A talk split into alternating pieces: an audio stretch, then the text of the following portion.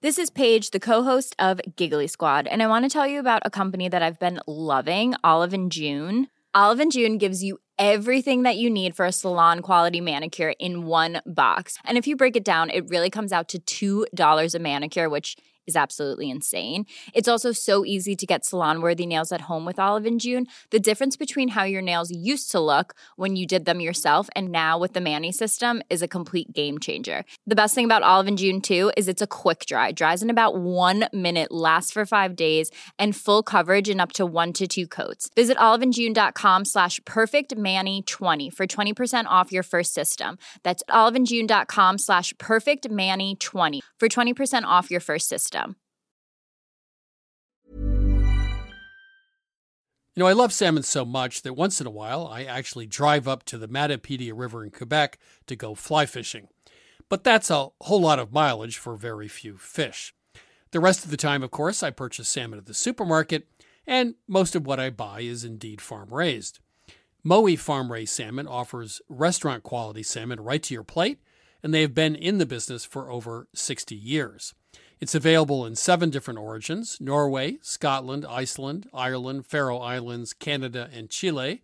Each has its own distinctive taste and texture.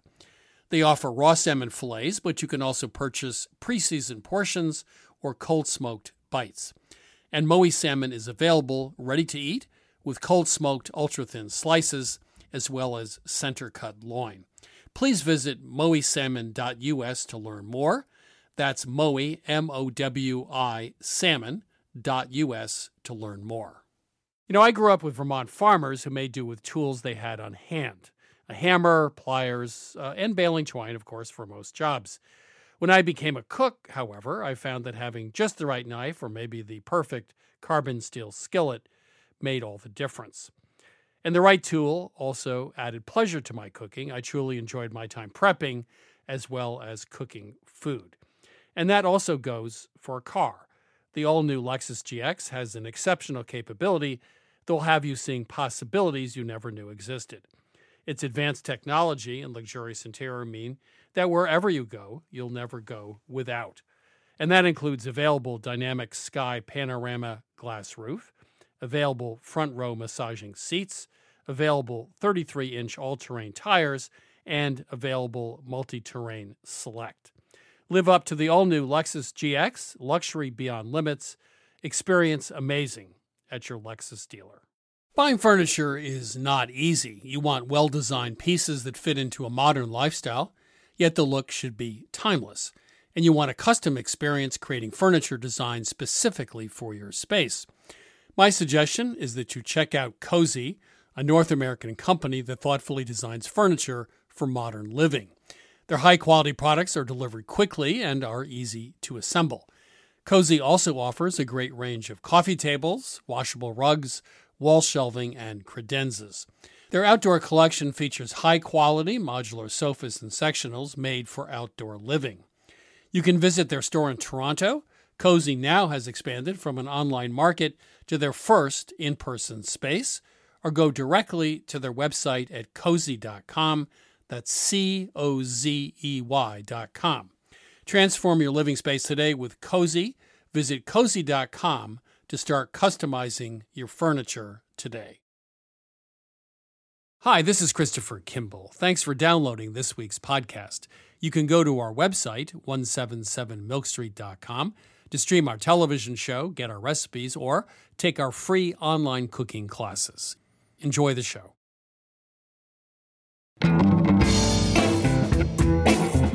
This is Milk Street Radio from PRX. I'm your host, Christopher Kimball. Nathan Myhrvold is a scientist, a chef, also co author of the James Beard award winning Modernist Cuisine, as well as his latest work, Modernist Bread, which explores the science behind bread baking. So we went out in the parking lot with a bucket and a pressure washer. And I don't recommend this as a practical way of making bread because you make one hell of a mess. But if you pressure wash, flour in a bucket, it mixes instantly. Before we get to Nathan, Robyn Eckhardt, author of the cookbook Istanbul and Beyond, offers us a Tuesday night supper. Robyn, how are you? Good. Um, you obviously know a great deal about Turkey and the food of Turkey and the cooking of Turkey. How's that informed your approach to cooking at home on a Tuesday night? Are, are there things that just naturally transition nicely to the United States? Uh, I think a couple techniques do, which is that um, Turkish cooks generally don't brown meats before they go into a stew, and that you know really takes a step away. Uh, another thing that might transition nicely is uh, the the technique of layering ingredients in a pot and just sticking it in the oven and just leaving it there, called güveç. Güveç is a clay pot, and it's the word also describes this technique of layering ingredients. So you've got maybe some cubed meat, and then you put over some pieces of eggplant, some maybe bell pepper, and then cover that with a layer of chopped tomatoes. Uh, you've probably thrown some seasonings in there, maybe tossed it with the meat, and then you just stick it in the oven at a very high heat. I use a high heat to duplicate the wood fired oven, and you just leave it. You don't touch it, you don't stir it, you just leave it. And the tomatoes will reduce to a sauce. At the end, you pull it out, you stir it, and it's ready to eat. The original slow cooker. Okay. Exactly. Uh, it's really convenient. And also using tomato paste not as uh, we Americans often think of it as a way to thicken a sauce, but using it as a flavor base. So you can make a soup. Uh, and the flavor base can be some very nicely sauteed onions and spices, tomato paste added, cooked uh, to get it nice and um, sort of thick and uh, and intensely flavored. Put some ingredients, um, maybe vegetables, maybe a f- a few meatballs, water, and boil it, and you've got a soup. I'm coming over to your house when the, when the doorbell rings. It's me. Robyn, uh, thank you so much. Thanks for having me. That was Robyn Eckhardt, author of Istanbul and Beyond. Milk Street Radio is also available as a podcast. You can subscribe, download our shows on your phone, and listen anytime. New shows are available every Friday on Apple Podcasts, Stitcher, TuneIn, Google Play, also on Spotify. Right now, my charming co host, Sara Moulton, and I will take some of your calls. Sara, of course, is the star of Sara's Weeknight Meals on public television, also author of the book Home Cooking 101. Sara, how are you? Chris, I'm great and I'm ready to go. Welcome to Milk Street. Who do we have on the line? Hi, this is uh, Saman. Hi, Saman. How can we help you? Uh, my question is about making stock, primarily uh, chicken stock from chicken bone scraps. Uh, so in the past, I would roast a pile of uh, wings, then cook them in water and some aromatics, and perhaps a slow cooker. Now I've uh, accumulated a big pile of chicken bones from the thigh and the backbone, you know, carved up from raw bones mostly, uh, in my freezer ready to make stock in my instant pot. So my question is, are bones from a roasted or braised or barbecue chicken still suitable for making stock, or are they sort of spent at that point? And if yes, is it still okay to essentially roast them a second time, or should you only roast raw bones? Well, they're absolutely usable. I save all my bones from all my cooked chicken and throw them in the freezer just like you did. But you don't have to re roast them, they've already been roasted once. Okay. The French do this all the time. As a matter of fact, there's a term for it. It's remouillage. It's R E M O U I L L A G E. And That sounds Dutch. That doesn't sound French. well, th- but you know how frugal the French are. Yes, I do. And well, any rate, Chris, wouldn't you agree? Well, if you go back to the beginning of time with making stock, like when I was young, no, I mean, they'd have a back burner on their coal stove and they just throw any scraps they had. They'd actually put in water they used to even boil cabbage. They'd throw everything in. Huh. I mean, they'd put virtually anything in that pot because they would turn it into stock over 10 hours. Sounds good. But if you have a large enough freezer, this is a great way to repurpose them. You know, in terms of um, maybe augmenting those with some, you know, sometimes I have access to maybe chicken feet or neck bones, you know, something to get more Gelatin. gelatin, Gelatin, flavor. sure. Is there any kind of piece that you would avoid in this instance, or it sounds Nope. like it's all kosher? No, ju- just the liver. Don't throw it. Julie used to say, save the liver. You know, uh, because uh, you know, cook it up separately. I think the French would put roadkill in their stock. They'd use everything. They do use everything. Yeah. No, I don't think there's anything. If you get the whole wing and you want to eat the other two joints, just cut off the wing tips and save those in the freezer because those are Yes. good. Well, can I just add, as I always do, you could take a whole chicken, throw in a bunch of water with some ginger, whatever, 25 minutes at a simmer, flip it over halfway through, take it off the heat, put the top on, let it sit 40 minutes. Now you have a perfectly cooked chicken and you have two quarts of stock. And then you have stock remaining. Yeah, I mean, that's, It's kind of two birds in one stone. Got it. you know, I now cook with water a lot because if you cook meat in water, you get stock. So, and Sara's, you know, about to throw her No, tea at no, me no, but no. You know, it's funny. When I went to cooking school, I thought water was a useless ingredient.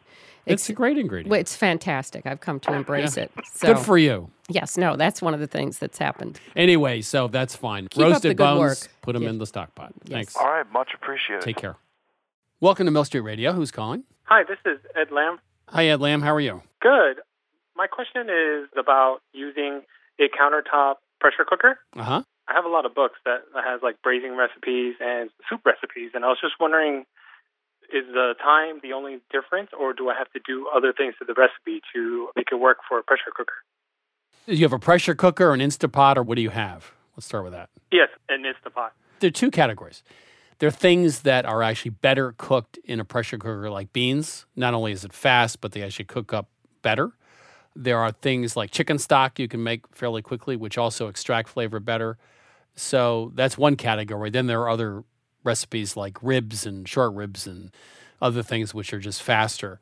Somebody told me risotto is really good in a Yeah, pressure cooker. someone told me that too. Yeah. Uh, but beans, I think, would be one of the top of the pyramid for me in terms of things that are great. I once made a cheesecake in a pressure cooker, which what? I couldn't get it out. It's a long No. story. Well, okay. Anyway, but yes, you would want to adjust the recipes. You can't just take a recipe and put it in a pressure cooker. You'd have to adjust the amount of liquid, for example, and other things, right? Yeah, they would- it would be quite different. Yeah. But I would start with the basics because some of the basic things it does really well. Okay, so is liquid the main consideration, and it's just supposed to cut down time for everything else? it cuts down time. Obviously, it gets to a higher pressure. The amount of liquid you use is crucial. The amount of contents in total is crucial. And I think the seasonings also in a pressure cooker might be a little bit different as well Than in a slow cooker. than in a slow cooker. Yeah, they are. A slow cooker tends to make things watery, yes. which is problematic. So a pressure cooker would work very differently. So would I have to put less seasoning to get it to taste right, or do I have to play around? Because I, I like to taste as I go, and Well, you're not going to be able to do that in a pressure cooker, unfortunately. Yeah, exactly. That's my biggest hesitation to using a pressure cooker. Didn't the Instapot come with a cookbook? It came with a guide, but not really a cookbook that I can remember. You would have to up the seasoning probably if you took a recipe from a slow cooker and tried to do it in a pressure cooker. But I couldn't tell you the exact amounts. I'm afraid what you're going to have to do is just experiment. There are two things. You have to decide how you're going to use it. Are you going to use this as a cooking tool, you know, to take a pot roast, for example, and cook it in 45 minutes, or to take ribs and cook them quickly, or to cook beans?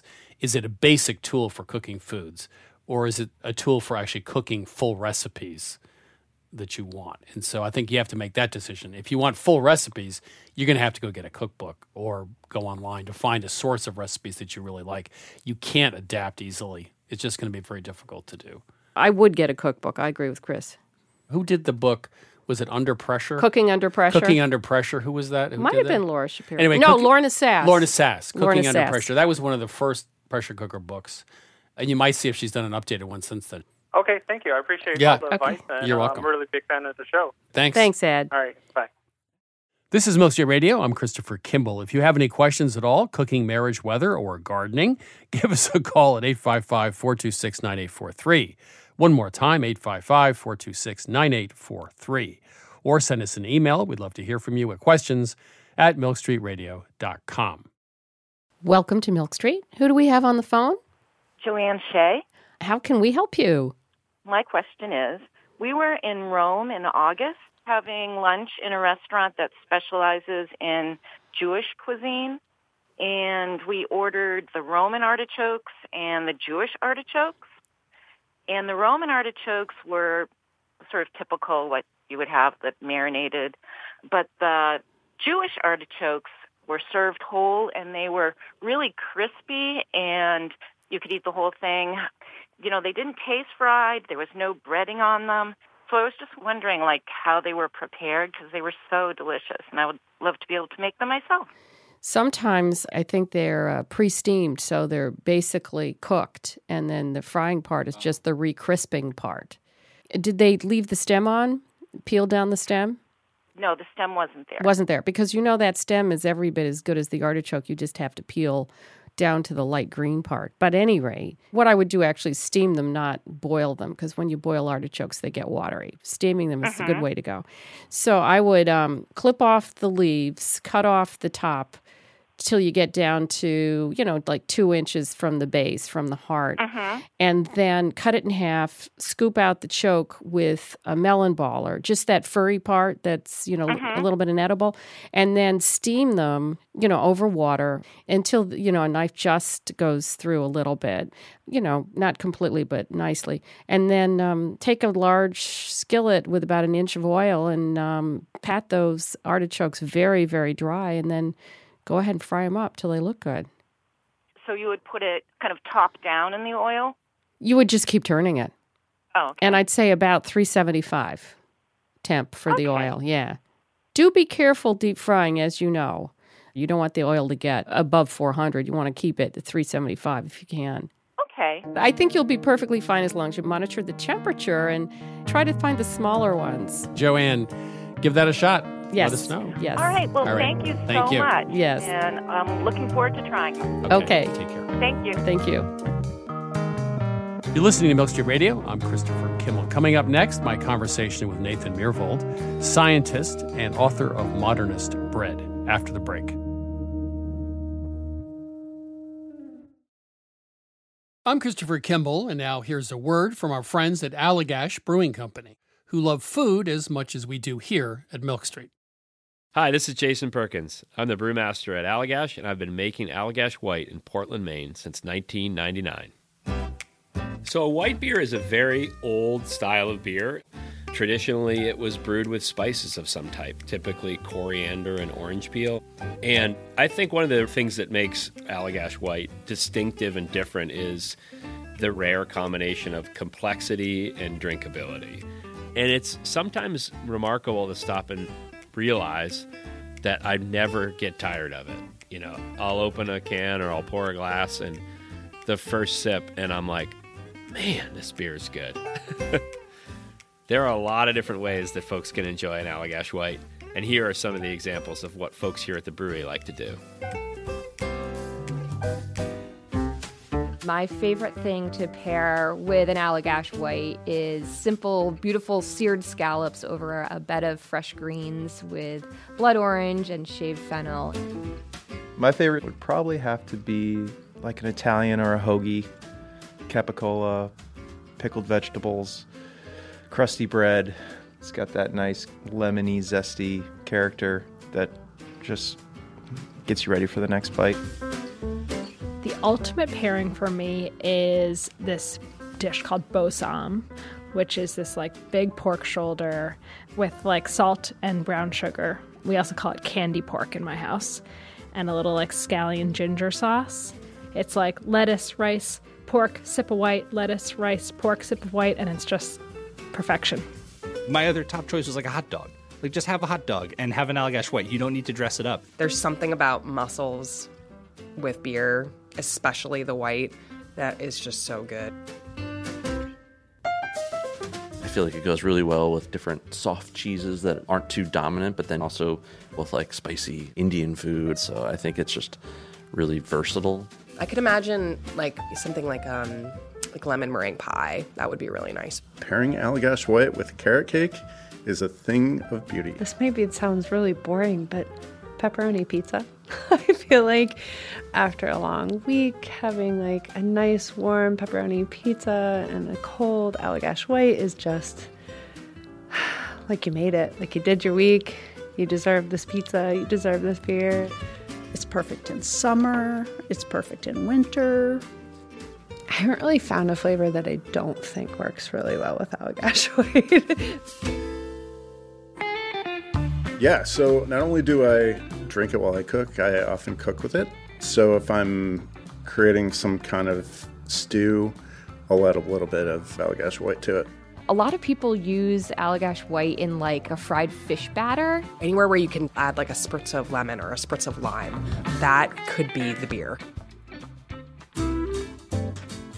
We are very food minded here at Allagash, obviously.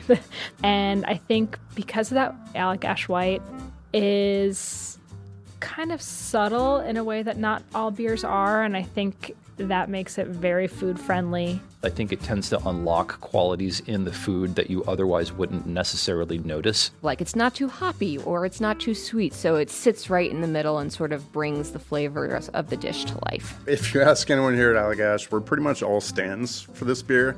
We love it so much because every time you have it, you pick up something new. Every time you come back to it, you're reminded, like, oh, wow, yeah, that's really good. This is Jason Perkins again. Just want to say thanks to everyone at Allagash for sharing. You can try Allagash White at home too. Head to allagash.com slash locator to find Allagash White near you. For 21 plus only, please drink responsibly. Allagash Brewing Company, Portland, Maine. This is Milk Street Radio. I'm Christopher Kimball. You know, I met Nathan Myhrvold a few years ago at the Modernist Laboratory outside of Seattle. Of course, he's the former chief technology officer of Microsoft and now a cookbook author, including Modernist Cuisine and Modernist Bread. Myhrvold had his chefs cook me a 12 course lunch using technology to make better French fries, better scrambled eggs, amazing gelato, and also pastrami. I was anxious to find out how he would apply science to the baking of bread. Nathan, how are you? I'm doing great. Um, let's go back two or three years when I visited your offices, and uh, and I sat in the lobby, as many people have, and there was a large digital screen with little red dots going off. And I asked the person who was there what that was, and I was informed it was a laser guided mosquito zapper. So, was that for real, that thing? It was for real. And in fact, uh, this month it's being tested by the Department of Agriculture and Really? then the U.S. Navy. Now, is it true? I was it was told that this device can tell the difference between a female and male mosquito by the number of beats per second of their wings. It's true. It's true. In fact, love that. th- this is how mosquitoes tell boy from girl. Uh, they have a different wing beat frequency. And if you really are in an area where you're killing a lot of them, the females are the only ones that bite. I love, I love it that there's somebody spending years figuring out the frequency of the Mhm. wings between a female and a male mosquito. So when I was there and you served me a wonderful lunch, I still remember the pistachio gelato made from pistachio oil at $25 per serving, but it was really good. Uh, a couple things just I, I'd like you to explain to people. The French fries with the sound waves, how, how did that work? Well, we wanted to make a really crispy French fry that would also stay crispy for a long time. Uh, we tried lots of different traditional methods, lots of different newfangled methods, and the best we found was to pre-cook the pr- French fry, then seal it up in a um, in a bag with a slurry of potato starch, and put that whole thing into an ultrasonic bath. That's used to clean uh, jewelry, contact lenses. And what that does is it roughens up the surface of the potato. Uh, it also tends to get the, the starch from the slurry stuck in there. And that makes a French fry that is both crispier to begin with, and then it stays crispy for longer. And, and then one other issue from lunch, the centrifuge. You, you take frozen peas, you put them in the centrifuge. There's uh, butter in the center. There's sort of a broth on top, and there's sort of uh, starch at the bottom. I, you use the centrifuge for a lot of things in modernist, right? Yep. So anybody who's made French squeezed orange juice and put it in the fridge knows the next day all the pulp's down at the bottom. That's because it's denser than the rest, and so it settles out. Well, a centrifuge is a machine where you put liquid into it and it spins it very, very fast. So it can create a force equal to 40,000 times, or even more, uh, Earth's normal gravity. So that separation occurs even for things that wouldn't normally separate out in the fridge, like pureed peas. And as you say, we wound up having a starchy layer. Then there's a thin layer that we call pea butter, but it has no fat in it. Hmm. And it's all the flavor molecules in the peas. Uh, we call it pea butter because it has a the texture of soft melted butter. It feels like it's fat in your mouth, but it isn't. And then on top is a clear green pea broth. And the reason this is a cool thing to do is that the starch in peas doesn't really taste like anything. And that gets in the way of us thinking of a garden pea as an intensely flavored vegetable. It's got intense flavor, it's just dulled by all the starch that's in there. When you take that out, you have both that um, pea butter puree and the broth that at least I think are delicious. You had it. No, it was it was delicious. Now I remember I came away from that lunch exhilarated and then thinking, gee, you know, I, I wish I had millions of dollars of toys so I could play with food like like Nathan Myhrvold. Uh, and and I, I came away actually with a positive result. But the New York Times, I think, summed it up really well. And I'm sure you remember the quote. A common critique of Myhrvold's food is that it's pedantic and soulless. His recipes can be so scientific they can seem self defeating. Yet, when Myhrvold employs a centrifuge, for example, to whir the essence of peas or carrots for his dishes, the results are straightforward and remarkably powerful. And that's sort of where I came out is what the ends justify the means. Mm-hmm. Uh, the food really was good and it was memorable. And, uh, you know, how you got there is, well, okay, it's it's not appropriate for the everyday kitchen, but that wasn't your point. That's right. Yeah. And, and of course, a lot of the things that we developed uh, in both that book and my, my more recent book are practical for anyone at home. Some aren't, but that's always been true. The the very best chefs have great equipment and tremendous skill. And a little bit, it's six of one, half a dozen of the other of what makes it more unapproachable the machine or the 40 years of skill. right. Well, there is that. That's true. So let's let's move on to bread. I've got a bunch of questions for you, but you came into this project with certain assumptions about bread. It, let's talk about hydration level. I mean, this is one of the things everyone throws around 60%, 70%, 80%. It's a measurement of the water in relationship to the, the dry ingredients in bread. Did you discover something? I mean, what does higher hydration, let's say 80%, do for you versus, let's say, a low hydration like 60%? So, when you have high hydration, more water in the dough, you get much larger bubbles and a more irregular crumb and a more elastic crumb. So, of course, crumb is what a baker calls all of the interior of the bread, not just the little pieces that fall on the floor when you cut it. That whole thing is the crumb. So that's one thing you get. Now there's a second thing you get high hydration, which is you get a dough that's sticky and wet and uh, is a little bit like the blob. It, it's not really a dough and it's not really a batter. It's some quivering thing in between. So it becomes actually kind of hard to deal with. Um, this is a question that's come up over the years. I never could quite answer. We talk about developing gluten in pie pastry. It's a bad thing, makes it tough. You know, if you're not dealing with a yeast bread, gluten formation is something to avoid because it makes baked goods tough. When you get to bread, you want to develop gluten because it makes an airier, lighter bread. That's right. Could you? Okay, that's like the Holy Ghost or something. I don't quite get it. So, um, gluten is a very elastic combination of a couple of the proteins that are in wheat in the presence of water. And gluten has two great properties for bread making. One is it's very elastic and stretchy. That's what makes things bread chewy. Uh, and in pie crusts or cakes or muffins can make them tough. Now, it's also gas impervious. That's important because the yeast is producing carbon dioxide gas and the dough traps it in effectively little bubbles. And those bubbles are like a balloon where the rubber is the gluten. So it's like an angel food cake, and that the bubbles are created when you whip the egg whites, and you get lift and you get lightness. That's exactly an right. imperfect analogy, but analogy. Okay. No, it's, it's a very good analogy, actually. So, uh, whenever you have a foam, uh, which angel food cake is a good example, the foam has got to have some elastic, gas impermeable stuff.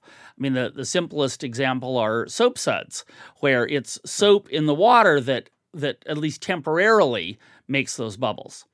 Then when, when you bake the bread, those bubbles stiffen up because the starch in them cooks.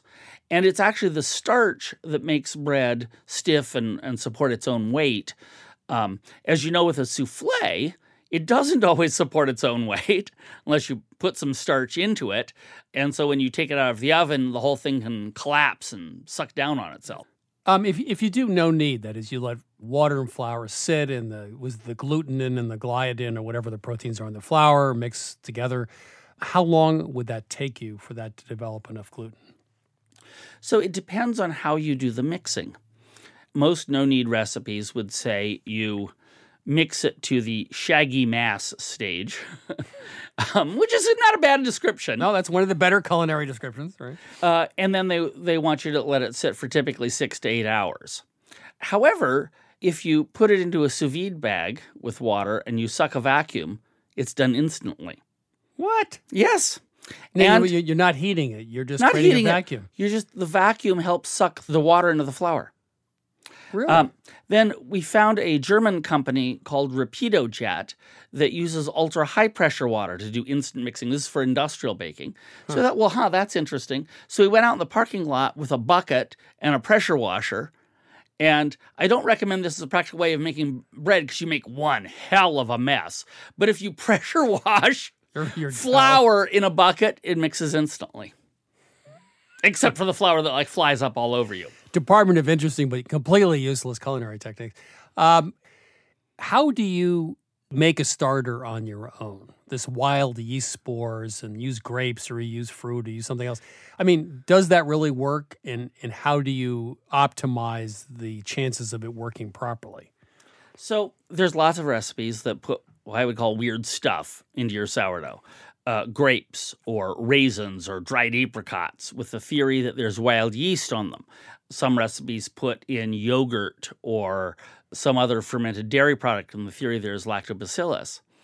And all these struck me as quite misguided because what your sourdough culture needs to eat is flour.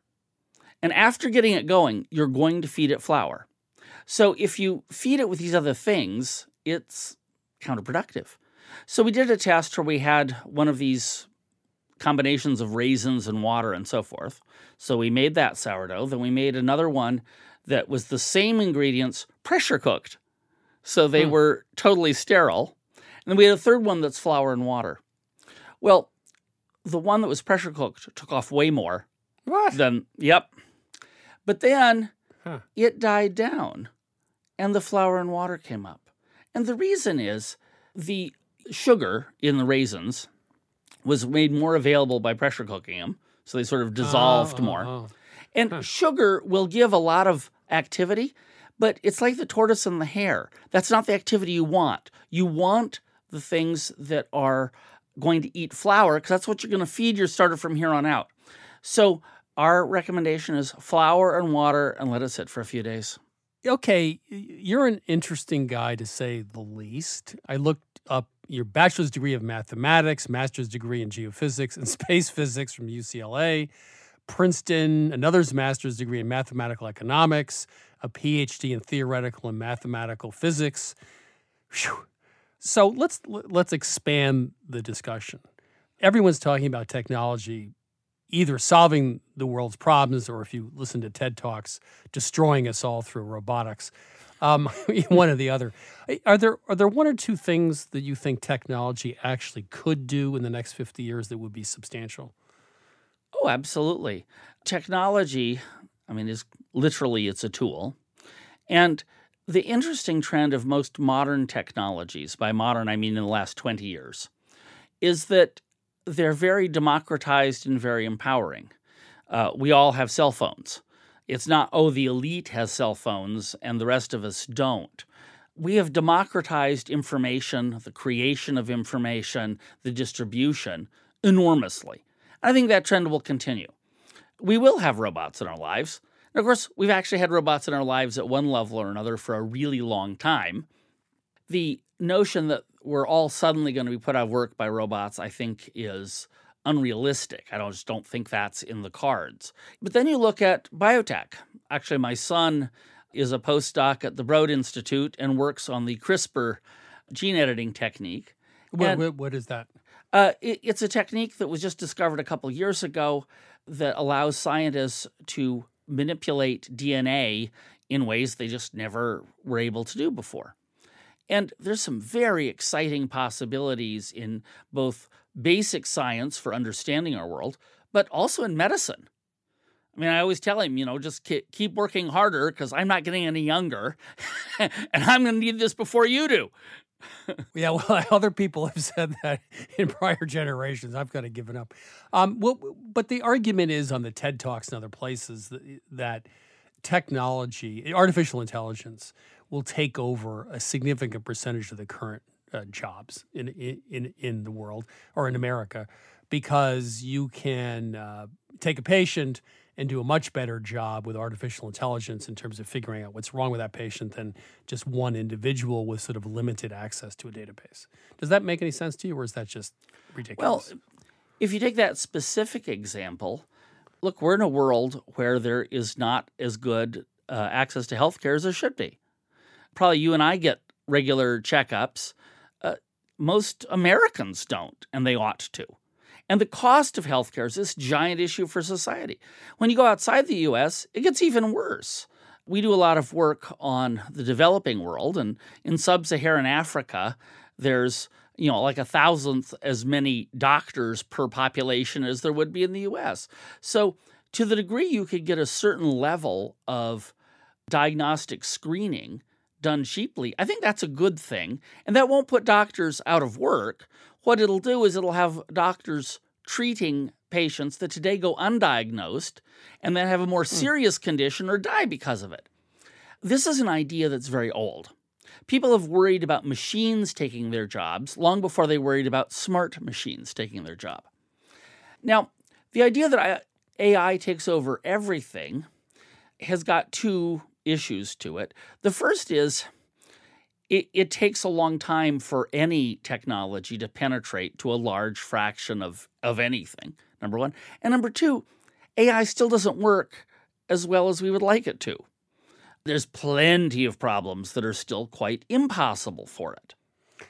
Okay, now for the big question: Is someone going to figure out the unifying theory of the universe? I mean, I mean, you, have Einstein on one, and then you you have quantum theory on the other, and he never really bought into quantum mechanics, et cetera.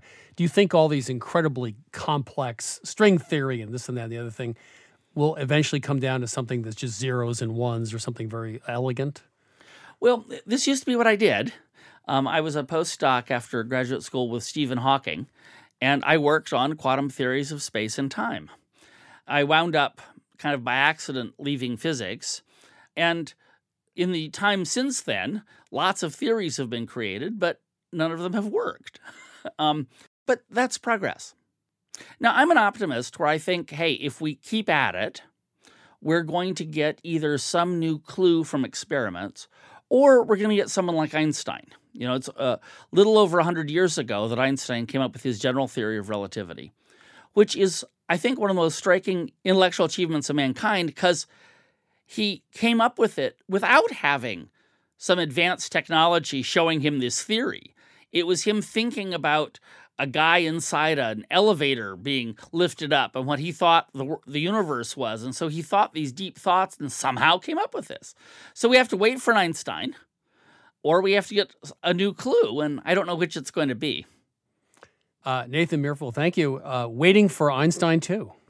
Maybe that's the cover of your new book. Thank you so much. The, the bread book is just fabulous. Thank you. That was Nathan Myhrvold, scientist, chef, and co author of Modernist Cuisine, also author of Modernist Bread. You know, Nathan Myhrvold is one very smart guy. We can argue all day about technology and cooking, whether cooking is more about science than art, but curiosity in any field is a rare gift. Myhrvold always wants to know why. He doesn't care whether kneading bread is a tradition, he just wants to understand what it really does. And for that, I salute Nathan as a disruptor, someone who looks at facts, not tradition. You know, I love tradition more than anyone, but I also love people who ask why. As questions go, it is actually one of the best. Right now, I'm heading over to the kitchen in Milk Street to chat with Lynn Clark for this week's recipe. Hi, Lynn. How are you? I'm great, Chris. Mashed potatoes. Let's just talk mashed potatoes. You know, I, have given up at this point. I just boil some potatoes and I mash them, oddly enough. And I throw in some butter and milk or cream, whatever I have, and some salt. And I don't even measure anymore. But this year, uh, we came up with something that really is quite different than anything I've done before. Uh, and it comes from a different country. That's right, Chris. So while this recipe starts like a typical mashed potato recipe, it doesn't end that way. We borrowed a technique from Indian cooking called tarka, which loosely translates to tempering. And they use this technique to finish dishes to add an extra layer of flavor. What you do is add whole spices to hot oil, butter, ghee, typically in Indian cooking. Um, and what that does is the, the hot fat really extracts the flavor of those whole spices. So for our recipe, we used four tablespoons of butter, a tablespoon of lightly crushed caraway seeds, and a tablespoon of ground mustard seeds. We heat that over a lower heat, uh, let the butter get brown even, and that really drew out the flavor of the caraway seeds and the mustard seeds. Those get strained out so that you don't end up with those bits in your mashed potatoes. And we pour this over a typical mashed potato recipe. It starts with Yukon Golds, which we love for their buttery flavor, mixed with melted butter and half and half. Um, and then just drizzle it over after you put it into your serving dish. Top it with two tablespoons of minced chives. So there's there's one final flavor I don't think you've mentioned. There is. It's horseradish, and in this recipe we're using prepared horseradish, which is the kind that comes in the jar. You want to drain it before you add it to the potatoes, but don't discard the liquid. We use three tablespoons of that vinegary liquid in the potatoes, which gives it a nice sweet heat. So we have new mashed potatoes, influenced by the cuisine of India. We have caraway, we have yellow mustard seed, and we have a little horseradish to finish. Thank you, Lynn. You're welcome. You can find our recipe for mashed potatoes with caraway mustard butter at 177milkstreet.com. I'm Christopher Kimball. You're listening to Milk Street Radio. Coming up, more of your culinary questions with my co host Sara Moulton after the break.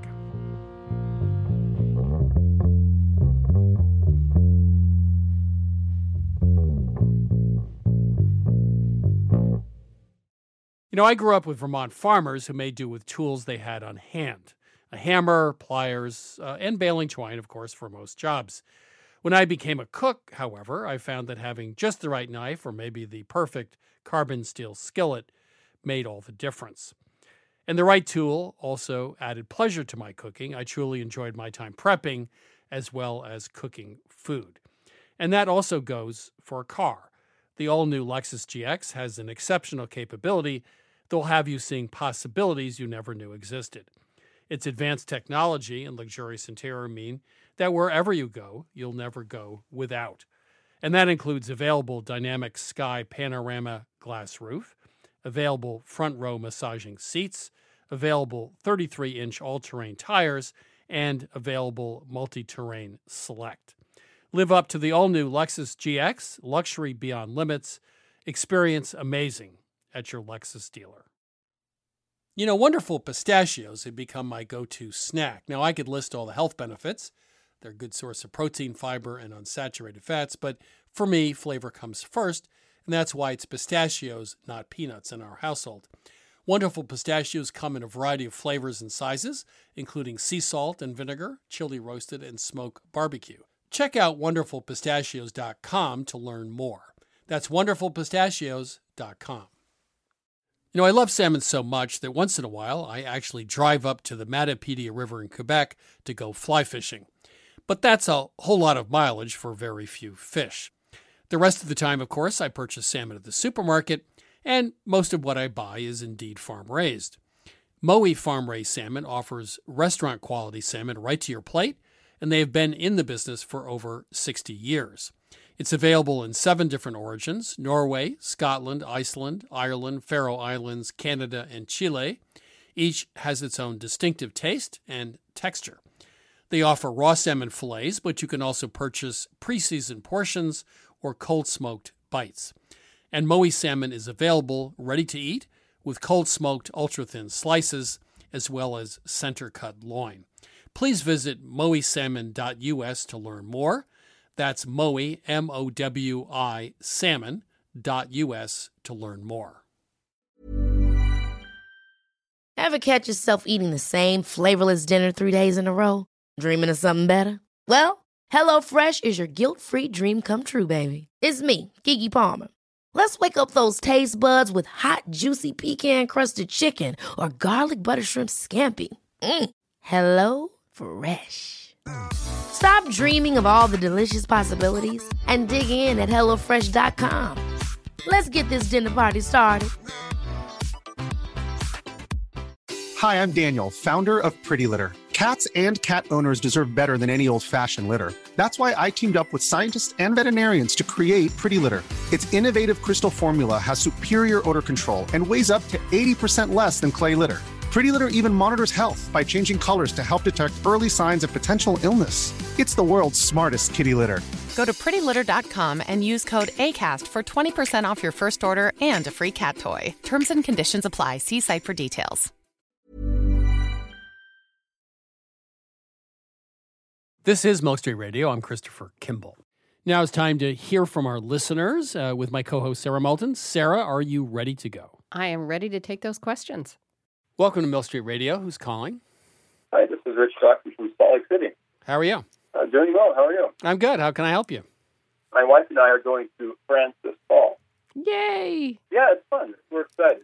And so I was wondering if you have any direction or uh, places we should eat while we're in Paris. Sure. I think the most authentic Parisian place I've ever been to is Le Severo, S E V E R O. It's near Montparnasse. It's kind of out of the way. It's a little tiny steak frite place. You can choose which cut you want. They have eight or nine cuts. Uh, they'll have one or two apps, you know, asparagus, uh, fresh mushrooms in May or June, wine list on the blackboard, and maybe one or two desserts. There's the owner who does the front of the house. There's the chef who's right there, 10 feet away from you. And it's fabulous. It's inexpensive, very few tourists. And if you don't clean your plate, the chef will come out and strangle you. but besides that, it's good. In the 6th, Cinq-Mars, the 5th of March, Cinq-Mars, M A R S. It's a new style bistro, very simple menu, really, really excellent food. Another classic uh, bistro, Chez Georges. It's in the second or third.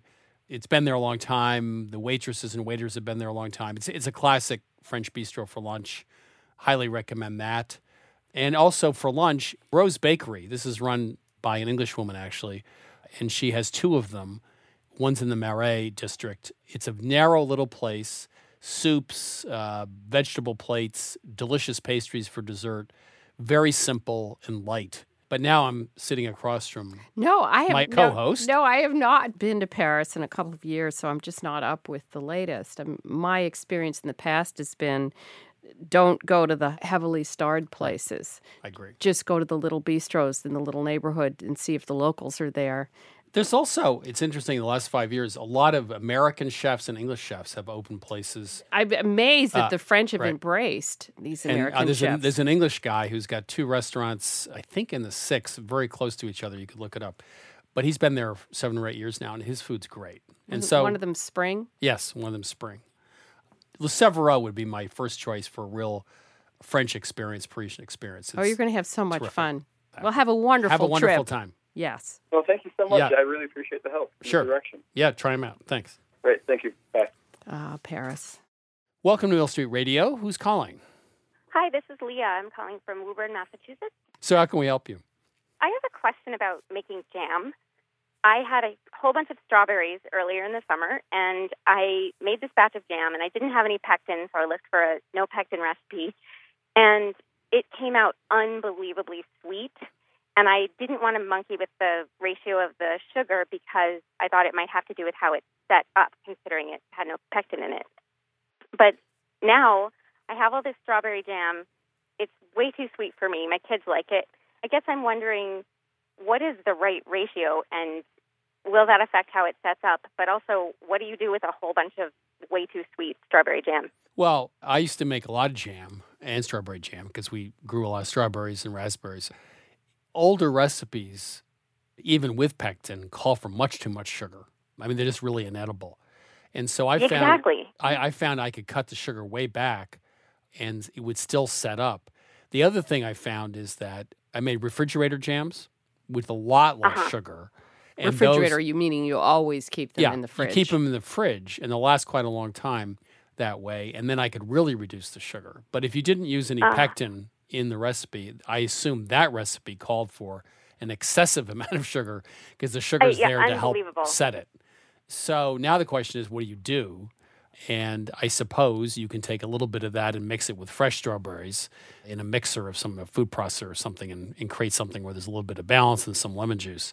Ah, there, there is one thing I did learn. This is interesting. I learned recently that sugar balances heat, like chilies. So I just made a chili dish recently where it was just a little too spicy. I added sugar to it, a little more, and it wasn't nearly as spicy. So it's one of those things you could add to something if That's it was spicy. spicy Oh. to cut back on the spiciness. I'm not sure what that would be. what, what are you going to add strawberry jam to? Hey, I made this uh, wonderful chili. And you added some strawberry jam. Adovada, and I just added some strawberry jam to it. I was going to say also you could add some vinegar to it. Oh. Or some acid orange Lemon juice, Lemon yeah. juice. But even vinegar would be sort of interesting and put it over ice cream. Oh, that's a good idea. Yeah. I mean, just balance it out with acid. That's the other I- thing that you know- balances sugar is Here's acid. what you should do. It makes a great gift. no, no. Wrap it in a They'll bow say, tie. oh, she makes a horrible jam. It's too sweet. Well, at least I you just get- want to ruin her reputation. Get rid of it. I don't know. Uh, how many jars do you have? Let's start with that. Well, I mean, it's something like six jars, Oh, so it's not okay. outrageous. I think it would make, you know, we have a family recipe that goes on for days that's called raspberry vinegar. And it's not vinegar, it's a raspberry sauce. It's very sweet, Oh, really? but it's beautifully, beautifully balanced. Hmm. You know, you ferment, you add sugar and you let the raspberry sit, and then you add more sugar, and then you weigh it again, you add vinegar, and blah, blah, blah. But at the end, it tastes like essence of raspberries. And so I Oh. think in our recipe, we use distilled white vinegar, actually. Hmm. So you might want to, I, really, I'm not kidding. I don't think it will ever be the jam you want it to be, but you could certainly turn it into a sauce. Okay, So that would I be- would just look for like strawberry vinegar or something like that. No, not strawberry vinegar. Just add white vinegar to it. Take Oh, your okay. jam, add some vinegar, melt it down, and I think you've got a sauce. Okay. Yeah. Sounds like fun. Okay. Thanks for Thank calling. you so much. All Take right. care. Bye bye. Bye. This is Milk Street Radio. I'm Christopher Kimball. Give us a ring, 855 426 9843. That's 855 426 9843. Or send us an email at questions at milkstreetradio.com. Welcome to Milk Street. Who's calling? Tim from Kansas City. Is this a barbecue question or something else? well, I've got a question about horseradish, actually. Okay. I like to put horseradish on broths and other grilled items. I like the flavor of horseradish. The problem is it usually dominates whatever I put it on, and I don't get a lot of other flavors. And I was questioning, how can I make horseradish a little tamer?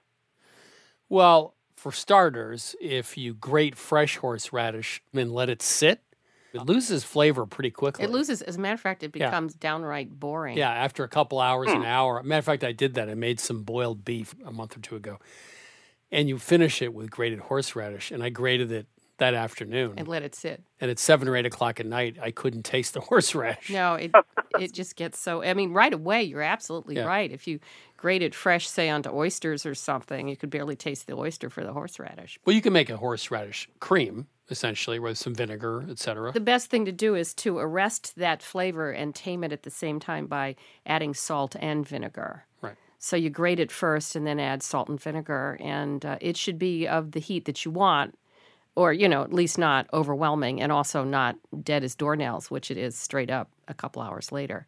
Also, I find if you add horseradish to like mashed potatoes, which have fat in it, I find fat tends to ameliorate the bite of horseradish. Yeah, I do want to say because I think fresh horseradish is wonderful, but you have to be careful because it's so intense when you grate it, right, Tim? Absolutely. You know, if you put it in the food processor and lift off that lid, it's like napalm in your eyes. It's terrible. Uh, my suggestion would be to add vinegar and salt. My suggestion is leave it sit around for two or three hours, and then, and then Okay. it'll be very, very mild. So there you go. Thanks for calling. Great. Thank you very much. Yeah, Bye. take care. This is Milk Street Radio. I'm Christopher Kimball. Right now it's time for this week's Milk Street Basic. This week's Milk Street Basic is about mamba. We were recently in Montreal in one of the Haitian markets and came across a jar of mamba. This is peanut butter spiked with scotch bonnet peppers, and it's one of the chilies that are very common in Haiti. It's nutty, it's spicy at the finish, and we really liked it, so we came up with our own recipe. So here's how it works Take two cups of unsalted dry roasted peanuts, three arbol chilies stemmed and broken in pieces, teaspoon and a half of sweet paprika, half a teaspoon of kosher salt. Process for two to four minutes or until the peanut butter is very smooth. By the way, you'll need to scrape the bowl of the food processor three or four times. The peanut butter should keep for up to a week at room temperature or maybe a month or so if in the fridge. Now, we really love the spicy peanut butter with honey on toast as a dip with apple slices. In fact, we use it in place of store bought peanut butter in our favorite peanut sauce. Kenji Lopez Alt is the author of The Food Lab and also chief culinary advisor of Serious Eats. He's here with us today at Milk Street to answer one of the key questions in cooking, which is Does how you cook meat really affect the end result? Kenji, how are you? I'm good. How are you doing? I'm pretty good. Um, so many years ago, I, I did a test. We took a roast of beef, I think it was a shoulder roast. We simmered one in water. We roasted one in dry heat in the oven, and then we braised another one in a Dutch oven with a little bit of liquid cooked them all to the same internal temperature, and uh, the inside of the meat in all cases was about the same, same level of juiciness, for example. Mm-hmm. So, why does cooking method not really seem to affect the juiciness of a roast? Uh, and everyone thinks, for example, braising, you know, keeps the juices in, et cetera. So, w- w- why did we get that result? Right. Well, you know, a lot of it has to do with the. Um, in fact, it all has to do with the with the structure of meat. Um, so, you know, if say your meat resembled a sponge. Um, where liquid could move freely in and out of it, uh, then you would certainly expect to see a difference if you were cooking it uh, submerged in liquid versus, say, in a dry oven. Um, but that that's not what meat looks like.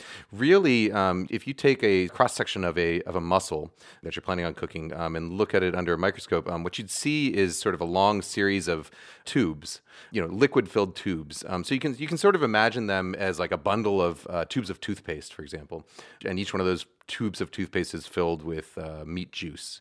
Um, so when you're when you're cooking meat, uh, what happens is the the protein sheaths on the outside of these tubes contract. Uh, the hotter you cook them, the more they contract, and the more juices they end up squeezing out. Um, you know, and, and in that sense, it, it is very much like a tube of toothpaste, where once you sort of squeeze the liquid out, it's very difficult to get it back in.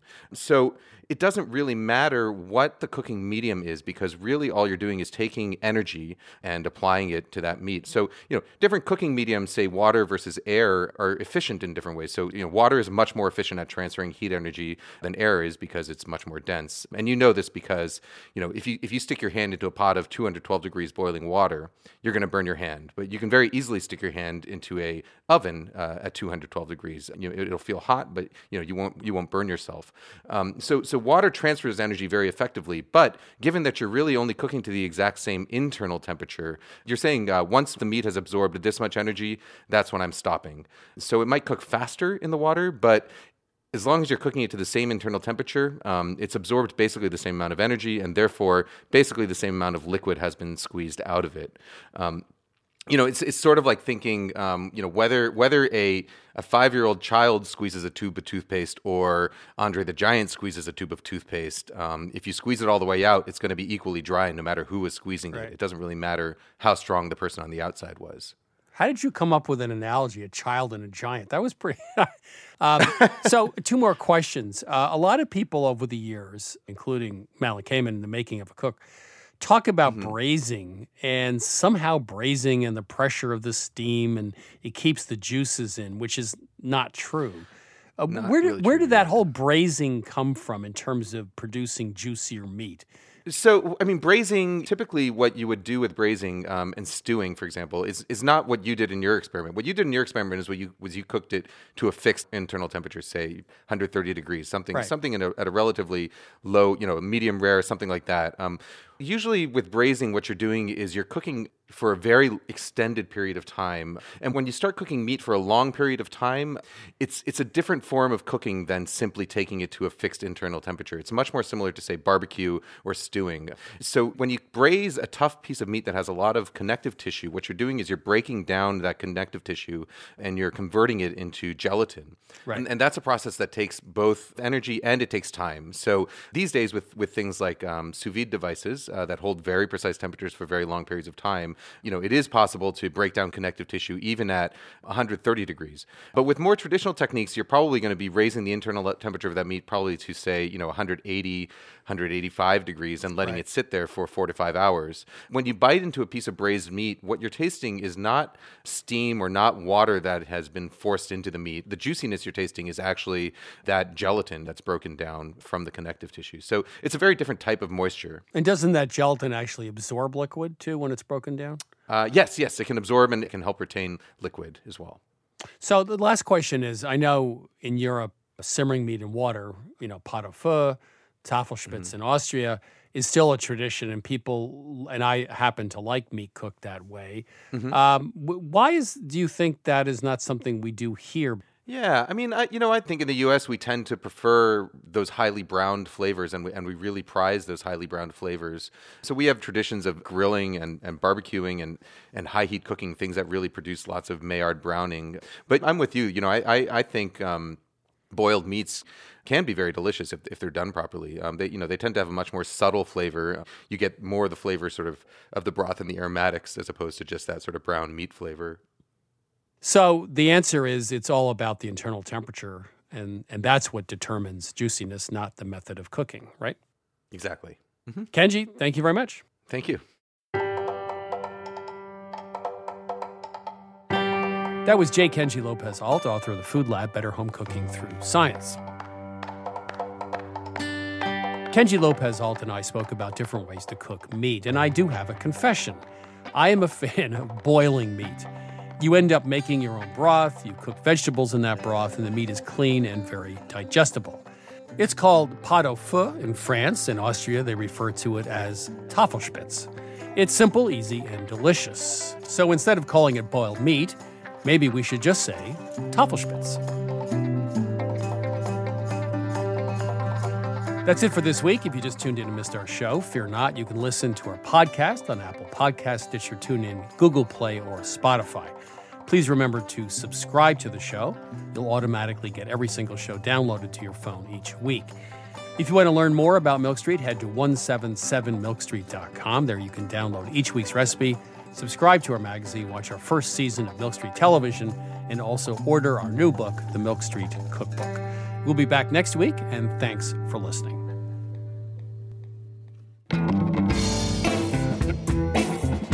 Christopher Kimball's Milk Street Radio is produced by Milk Street in association with WGBH. Executive producers Melissa Baldino and Stephanie Stender.